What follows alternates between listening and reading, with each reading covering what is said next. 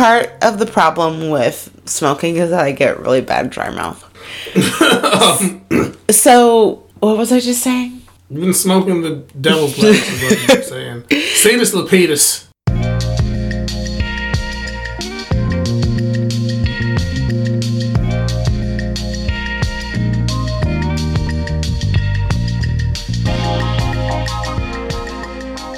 Welcome to the Mickey Mouse Greenhouse. I'm KK. And I'm Wiggles. And we're here to discuss Disney Channel original movies. DComs. To see if they get a puff or a pass from us all the way in the late stages of capitalism, which is 2020. Sure. I'm having fun. How are you? I'm great. It's Sunday evening. We're recording, and we had a really nice weekend. We had a great weekend. A lot of cooking, a lot of eating, a lot of porch time. It's been a very nice weekend here in the nation's capital. It was pushing 90 the other day. It was like 88 yesterday. Yeah, so a lot of time enjoying the herb on the porch. the mm-hmm. herb. But we also planted our garden, which I'm really excited about. Yeah, the the other herb. The other herb garden. The other yerba buena, just mint, good good herb. We love gardening. It's a seasonal thing. I feel like because of everything that's been going on, we haven't been as motivated. We got a late start. we had a late start for sure. Like we definitely wanted to start in like April or even March. We but we even went to Home Depot like it, like a month or so ago. We were gonna get some stuff to start garden, and it was like raining that day, and there was a line to get into the store, and we just weren't prepared, and we didn't want to wait in the rain. like another podcast that we could do, just like tiny nagging complaints of the world post quarantine, like having to like stand six feet away from people in line is kind of ridiculous not in like i don't understand how it goes but in just like witnessing people line up around the block for a building is just like such a difference that it's kind of like an absurdity yeah. um, Today we went to Trader Joe's, and the line was serious. yeah i mean it was a great day we had no problem waiting in line Yeah. and you know we understand that it's like how we keep each other safe it's just like I I just think to I imagine disagree like with three you though. months ago, like we would be in line, just kind of like, I mean, relatively on top of each other, you know? Yeah, but this is what I was about to say is that like I much prefer this experience than like someone breathing on my neck at Walmart. Yeah, like, it's it's a lot better than somebody like looking over your shoulder to see what's on your phone, like or stuff like that. Like it's because I mean it's the same distance. Yeah. Like you're still in the same line, but it just is like I have my personal distance bubble and you mm-hmm. have your personal distance bubble. We each have personal distance bubbles of three feet. If our mm-hmm. personal distance bubbles touch, we're too close. You know. Mm-hmm. but I would say like I don't mind. Yeah, we you said it already, but like we definitely don't mind like these minor inconveniences in order to be able to heal as a community and Yeah. We also, yeah, live in an area where there are way more cases and deaths than in some other parts of the country. And so, especially where we live, it's important for us to be following these guidelines. Yeah, and so staying safe is the key, but you know. So, our garden. So our garden. I mean, obviously. So to the point, like I can segue a little bit. yeah, like, yeah. You don't have I just to. didn't want us yeah, to forget. You can be were talking about. outside. You know, you don't have to be like in your house while Mm-hmm. observing social distancing guidelines. And we're lucky enough to have a little bit of backyard space in the Mm-hmm. garden, so we planted our first little pots and some flowers for out front just to you know beautify the facade help bring some energy back into the neighborhood. And I if any like- of you guys have tips for how to keep pesky squirrels out of our garden, then send them our way. Yeah, this is something that you will hear throughout the summer is our frustration with all of the squirrels that will undoubtedly be eating my tomatoes. Oh yeah, we're not gonna probably get like We're gonna twenty get, like, five no percent of what we plant. No. Like we do this every year. We like plant this garden. Well, well, this then- year, this year, Uh-huh. we have Penny. We had Penny last year too. But we didn't plant tomatoes last year. Yeah, we didn't. We never had Penny and planted tomatoes. Yeah. So she does like to keep the squirrels out of the yard. she does like to keep the squirrels out of the yard. Also, we're home now, so we can just let her out into the yard whenever. Yeah, So if she is motivated, I like the way you think. if she is motivated, she could be, you know, getting in these squirrels, getting Mm-hmm. after these squirrels, you know. But Yeah. also, she is known for not being very motivated. She's a loaf. She she's a good dog. I just feel like us being home has completely changed her Oh yeah. routine. Oh So yeah. She's, definitely loafing become hard. my shadow. she's loafing hard. She is attached to Wiggles at the hip, and she is like, "Yo, I am over kibble. Give me what is on your plate, or fuck this house." She loves pizza crust. But she also loves like healthy food. She's obsessed with cucumbers. Basically, we need to be away from our dog for eight hours a day because it's not healthy for either of us, for any of the three of us. Anyway, let's talk about uh, this week's DCom, which is Read It and Weep, which is a little bit of a detour. I think we talked about doing Zenon on the last one, the sequel. Did we talk about that? Yeah, we did. Oh, sorry. Sorry, But- listeners. we switched it up and we went with Read It and Weep, which was actually a great decision. Yeah, it was really good. It was very good, uh, but I think we came to quite the difficulty trying to explain the movie for mm-hmm. new audiences. So to break the fourth wall a little bit, or would it? If Yes, it's this is breaking the fourth wall. no, no, no. But I'm like, since they're not seeing our faces, is it still the fourth wall? It is. Is it like the third? Okay. Well, I mean, just talk to them. You're talking to them right now. Okay. So, breaking the fourth wall, this is what our podcast process looks like. So, usually we watch the movie super high, and while we're watching, I take notes. And then before we record, I write the script and I write, um, well, sorry, no, I don't write the script, but I. I write out the synopsis of what we're going to talk about in the movie and and I kind of like put in segues between KK and I. And the reason why this episode is coming out a weekly is cuz I literally could not write this synopsis. Like there's just so many characters in it. Not even that there's so many characters, but so many people play two characters that I kept getting stuck on how to explain it to you guys. Yeah, so we got to set the stage. So the our story starts with Jamie, who is mm-hmm. our protagonist, and Jamie is in middle school, and Jam- school. She's in high school. Mm-hmm.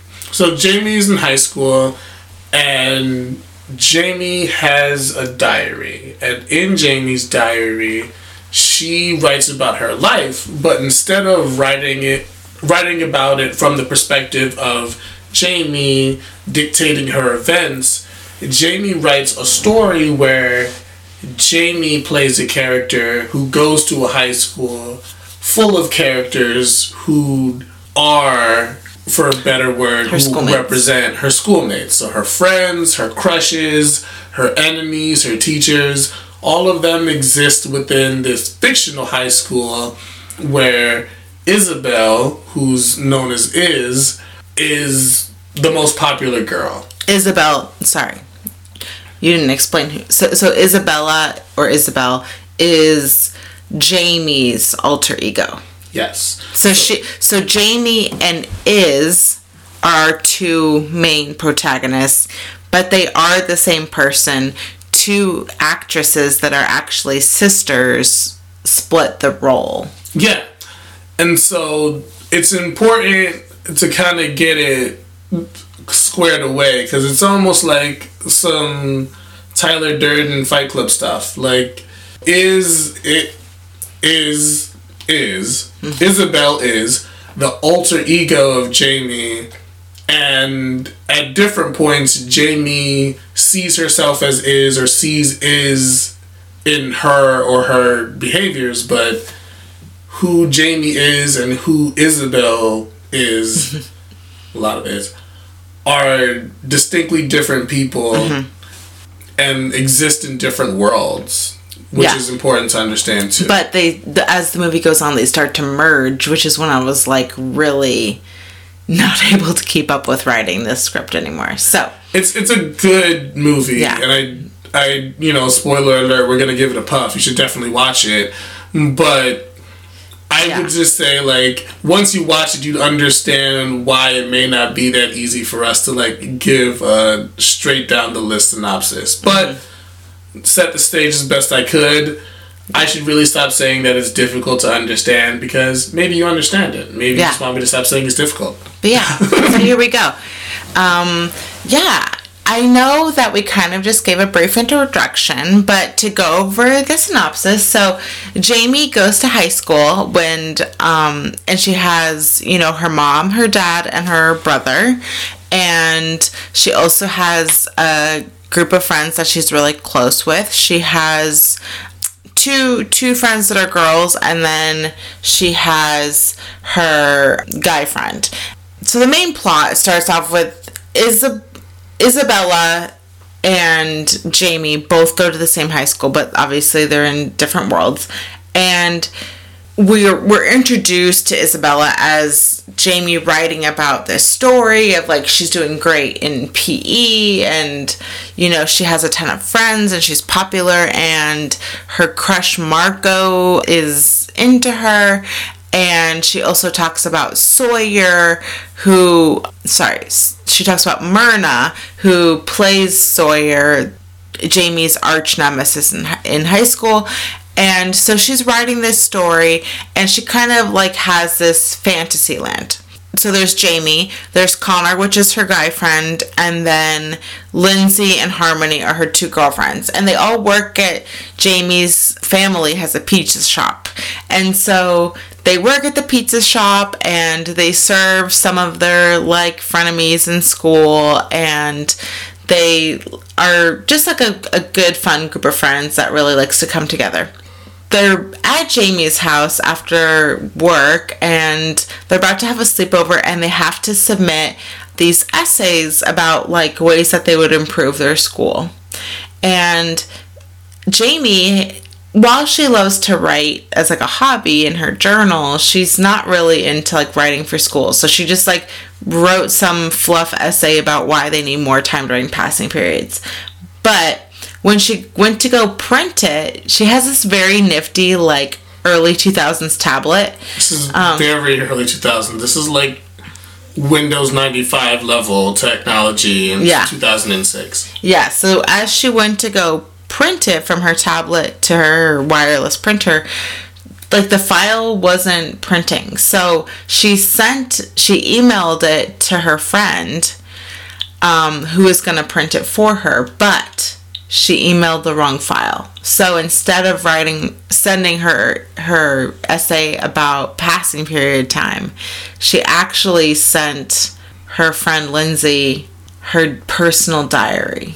But no, because now that I'm thinking about it, it wasn't just that she emailed the thing instead of printing it. She sent it to the wrong email address too, because she sent it into the paper. I don't know how that whole scene worked out. You Yeah. know, I watched it like three times and I was still like, what yeah. just so same scenario. Lindsay. So uh, Jamie can't print her paper. Lindsay is like, "Hey, email it to me. I'll print it out." As she's sending the email to Lindsay, she accidentally presses send on another email. I don't understand it. Sends her diary. It's it's more convoluted than like the movie didn't do it justice. So, Anyway, either way. her personal diary, The Life of Isabel, or whatever it was mm-hmm. called, has been sent to the newspaper. And when the winners of the contests are announced, Jamie wasn't expecting to hear her name. Like all she thought is like she, you know, entered a run of the mill essay in the run of the mill essay contest. But she realizes that not only was it her journal that was submitted, but she won the contest and is immediately mortified and wants to run away immediately because of course no one wants their personal diary literally on the front page. But, But- that's the thing. People don't realize it's her personal diary. Exactly, because everything is framed as This fictional. as fiction, Yeah. right? So even if people represent other people, or even if Is herself represents Jamie, it doesn't appear that way initially. To everyone at first, it's just a fiction novel that she turned in, and people love it. Her teachers love it, newspaper loves it, her friends love it. Like the mm-hmm. school, like the kids in the school love it, which actually I feel like that's the highest praise. and she she got like suddenly popular too. Like she was the people like Sawyer, aka Myrna, who was like her like Yeah, which is funny. frenemy, like suddenly wants to eat lunch with her and Yeah, because Like, not even just like wants to be her clout. friend, but like she was like shading the hell out of her at Yeah. her family shop, and it's just like as soon as the book sales come on, she's like, "Oh, like you're popular now, so you sit next to me." Mm-hmm. But Jamie is is with it because she wants to sit next to her crush, who sits next to. well, Sawyer and Marco are dating. Oh, so she's trying to. But then they break up. she's trying to move in on Marco. So. So the thing is, is that like she suddenly gets launched into stardom, and the people that got a hold of her of her book want more. And she has all of these years of diaries and journals built up. So she suddenly becomes like this best-selling author to the point where she like gets a handler. And that's like as she calls her her handler. Like that's when things really started to change. Yeah. So after she gets her handler, she does an interview, and in that interview, she lets slip that she represents herself as is, that Jamie represents herself as is. And then the reporter, with another shrewd question, gets her to admit that the characters in the book are modeled after people in her life. So all of a sudden, you know, the most popular book in I don't know. It could be one of the most popular books in the country by this point. Mm-hmm. Like it's catching fire. definitely did well in the young adult category. Yeah, so definitely the most popular book in their school catches fire because everyone now feels like they're a part of it and wants to ask Jamie who they represent and why. And like doesn't really like the way that they were portrayed. Yeah, not everyone likes the way that they're portrayed. So her friends don't feel that they're portrayed very flatteringly and also feel that Jamie is distancing herself from them now that she's started to gain a little popularity. Mm-hmm. And she kind of has rose tinted glasses for Marco, both in the book and in real life, in ways that isn't really true to form. So one of the things that Jamie had tried to do was to get some time with her friends because as she became more popular, she was spending more time like in interviews and with her handler. So she got her and her friends to sign up to decorate for the Deep Blue Sea dance. It, it looks like a winter formalish style dance, like a, a nice dance at the high school. And so as the movie goes on though, like she forgets about like how that she signed up to decorate and she said, Well my handler was supposed to call you and cancel and not only does she like bail on that, but her friend Lindsay had scheduled a protest in the park and really needed help and had also like advertised Jamie as kind of like a The pull. yeah, the pull to get people to come to her protest, and Jamie bails on that.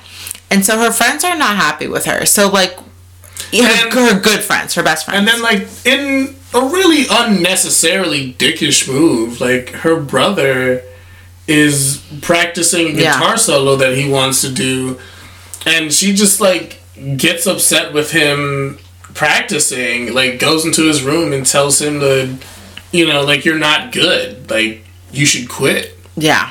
Which is sad because he does for a second. So- he, he throws away his guitar. Yeah, so like her friends are mad at her, her brother is upset with her, and then on top of it, because they were supposed to have a they were supposed to have a book signing at the pizza shop, but because of the news that came out of all of these people being like characters in her book, nobody shows up to the the book signing at the pizza parlor, and so like the family that was already struggling is now like we might have to shut our doors.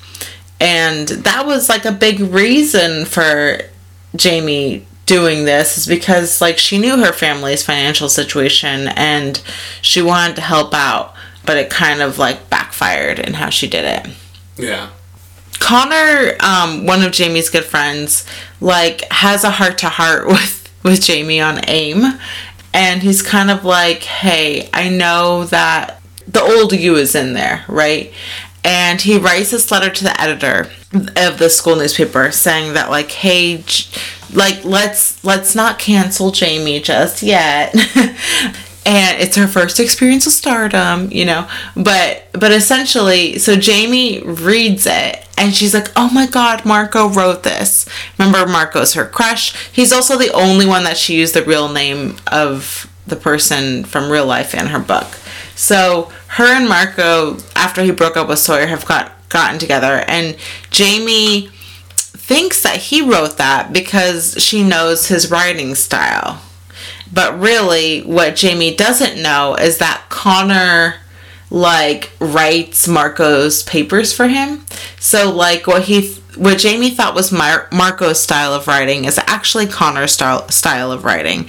So she like when she saw this in the school paper, she's like, "Oh, Marco, how sweet!" And Connor's like, "Yo, bruh, like that was me. Bruh. Like, don't forget your a one since day ones."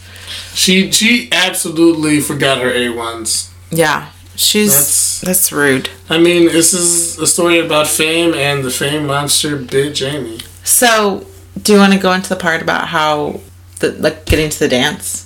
Honestly, I was high as Okay, shit. so I'll talk about it. So, so it was about to be the school dance, the Deep Blue Sea dance that Jamie was supposed to help decorate, but didn't. And she's set to go with Marco, and which is really heartbreaking for Connor because he has a crush on her, and he even got like his brother to lend him the car, like, but and like had to bust his ass. To yeah, had to do like an insane number like, of chores. and like had to do his brother's laundry for like a month, month. Yeah, like so to get this. So Jamie's going to the dance with Marco, but like she's really not excited to go um, because she knows that everyone hates her. And on top of that, Marco keeps calling her Is. Like Yeah, he keeps calling her Is, and she's like, "It's Jamie." So when she's at the dance, everyone's having a good time. The decorations look stellar, and Miss Gallagher um like wants to wants to welcome Jamie on stage to like give her an award or something. And Jamie's like she really doesn't want to do it because she knows that everyone hates her. And so this is like the basic biggest example of like how Jamie and Iz start to become like the same person because she's like talking to Iz on stage but Yeah. like Iz isn't there so everyone just sees Jamie talking to herself yeah. This is like where it gets and like really looking over her shoulder. And so, yeah, there were like a lot of these scenes where the two are interacting simultaneously, but this one was like a major part of the plot and also just like impossible. It was the first time about. that like she was interacting with is where other people were around. yeah, So it's kind of like implies that like all those other times she was kind of just talking to herself. Yeah, yeah, because you know, Iz is this person that she created in her head, but like to her, she's very real. And so she's talking to herself on stage and she essentially like realizes that she was shitty to everyone and she like apologizes.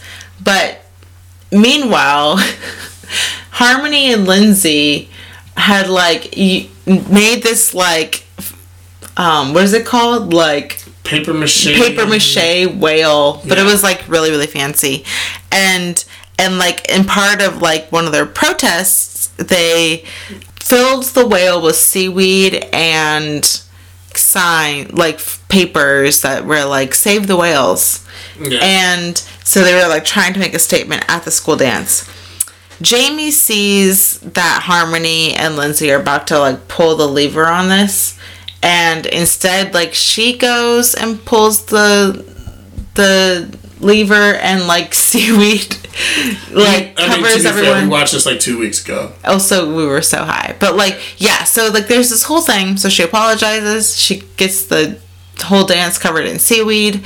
She finds connor and they kiss and like they her brother gets on stage and dedicates a song to her. And like everyone is just like everyone They go back to the pizza parlor. Yeah. The seaweed gets on the pizza. Now everyone loves the seaweed pizza. Basically, everything good that can happen does happen.